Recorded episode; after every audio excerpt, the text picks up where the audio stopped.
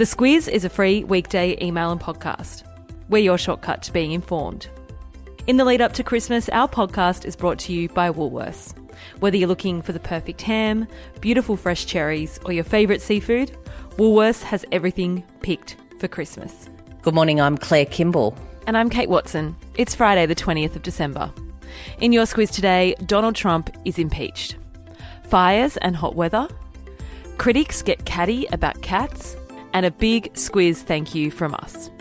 This is your squiz today. We've been talking about it for a while and now it's happened. Claire, the US House of Reps, yesterday voted to impeach US President Donald Trump. He becomes the third president to be impeached. The first was Andrew Johnson way back in 1868, and then it happened to Bill Clinton in 1998. To recap what impeachment actually is, it's a process to have a president removed if they're thought to have committed treason, bribery, or other high crimes and misdemeanors.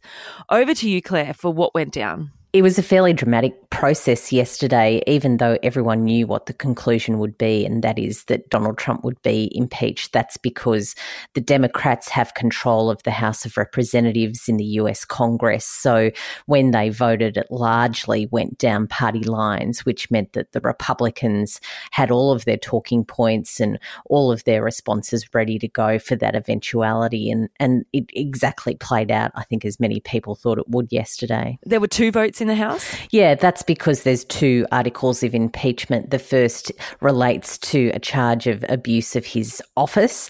Uh, the second is a charge that he obstructed Congress in their investigations to get to the heart of what happened. We're really going back to Trump's alleged attempts to withhold military aid from the Ukraine and to pressure its president into investigating former Vice President Joe Biden. Uh, that's interesting, of course, because Biden is a potential 2020 election opponent opponent of Trump's. Trump's reaction has been a mixture of, of anger and indifference. Yeah, he's sort of oscillated between those two emotions yesterday, being yeah. super shouty on Twitter. He also fronted a big rally in Michigan where uh, he was very relaxed about the whole thing. He said, he said, you know, apparently there's an impeachment happening and really tried to shrug it off. So to be clear, this does not mean that he's now removed from office, but what does happen next? What happens next is that there's a trial in the Senate. And while people thought that would just go straight through, there's a little bit of argy bargy around that at the moment. There's some procedural things that have to happen for the House of Representatives to send it to the Senate. And what's playing out at the moment is the Democrats who control the House are concerned that the Senate, which is controlled by the Republicans, won't do what they want them to do in that trial. So, plenty happening in the US in the lead up to Christmas. Over here, though, it's all about fires. Two volunteers volunteer firefighters were killed last night, with others seriously injured in a truck accident on the southwest edge of Sydney, Claire. That truck was travelling in a convoy when it struck a tree and rolled. The RFS said that it was an absolutely devastating event uh, in what already had been a, a very difficult day.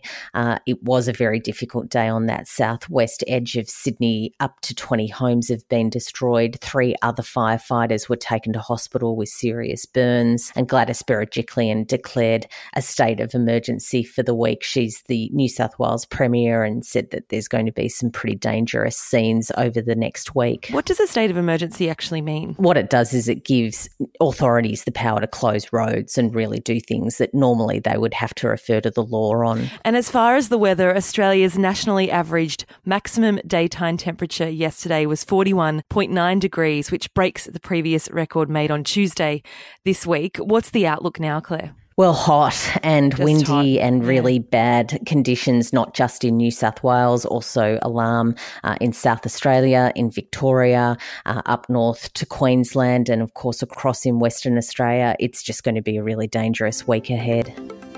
Over in the UK, the Queen's speech has been given. That speech, as the name suggests, is delivered by the Queen, but it's written by a newly elected government and outlines their plans. How'd it go down? Lots of Brexit. Lots of Brexit, but first and foremost, the Queen looked amazing. She's just incredible. Oh. She keeps on going. She had this beautiful blue suit on and she was um, really front and centre in the Parliament overnight.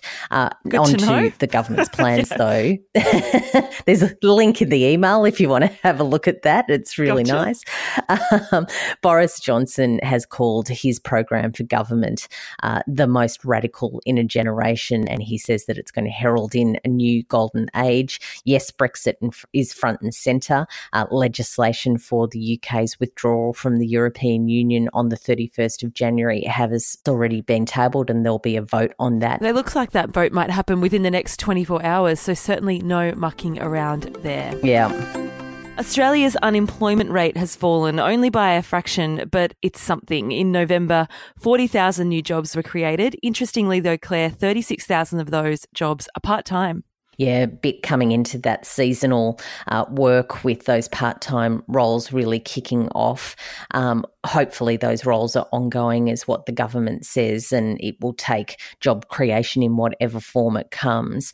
Uh, it's a bit of a gift for the economy in time for Christmas. Of course, that unemployment rate now at 5.2% is about where the government wanted it to be and, and thought that it would be this financial year. The Reserve Bank, though, wants it to be lower. It really wants us to try and get to 4.5%. There's a goal for the new year. yeah, New Year's resolution. There we go.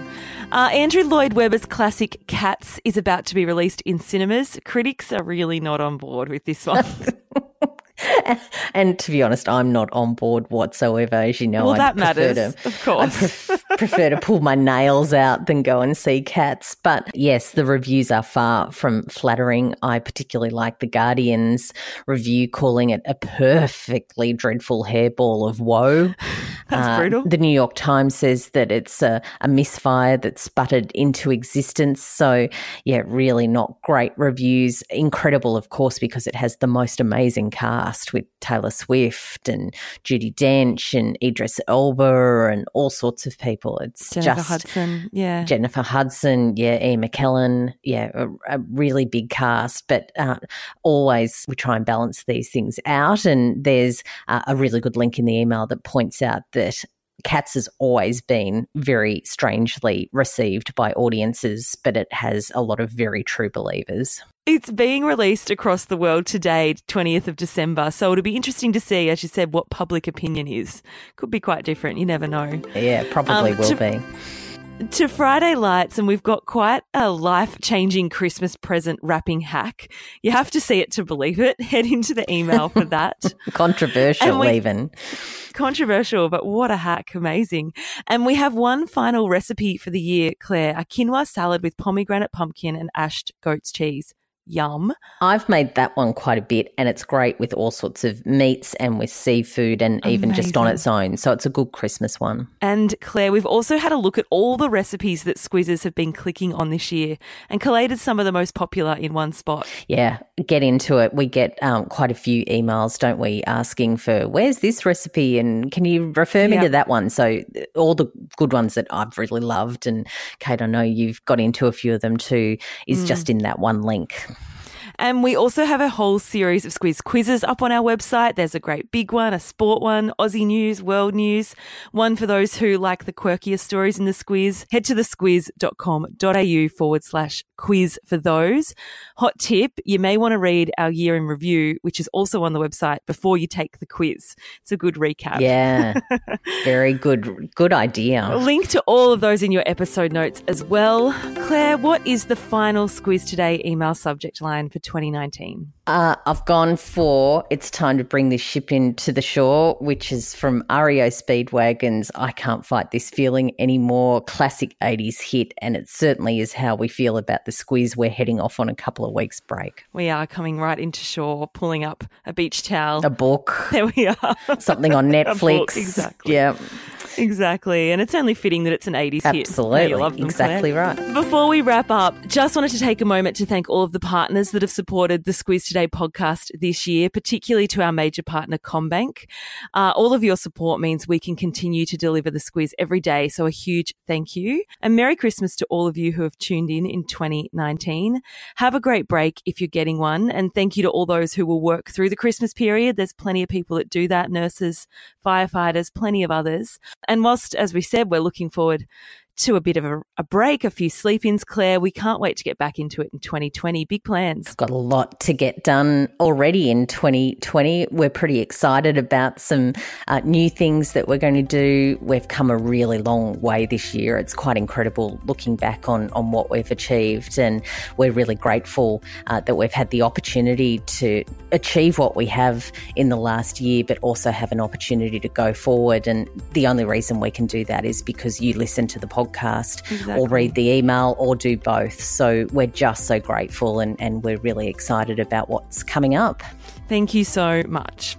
And if you haven't already, check out our great Big Squiz Quiz, the podcast edition, for a bit of fun. We'll be back in your ears from the 6th of January 2020. Until then. The Squiz is a free weekday email and podcast. We're your shortcut to being informed. Sign up at thesquiz.com.au. This week, our podcast is brought to you by Aware Super, one of Australia's most awarded super funds. It can be hard to know where the best place to grow your super is, but with awards like Canstar's Outstanding Value three years in a row and Money Magazine's 2024 Ultra Long Term Performance, Aware Super's 1.1 million members can be confident their super is in good hands. Visit aware.com.au forward slash awards to find out more. Awards are only one consideration. Read the PDS and TMD on the website.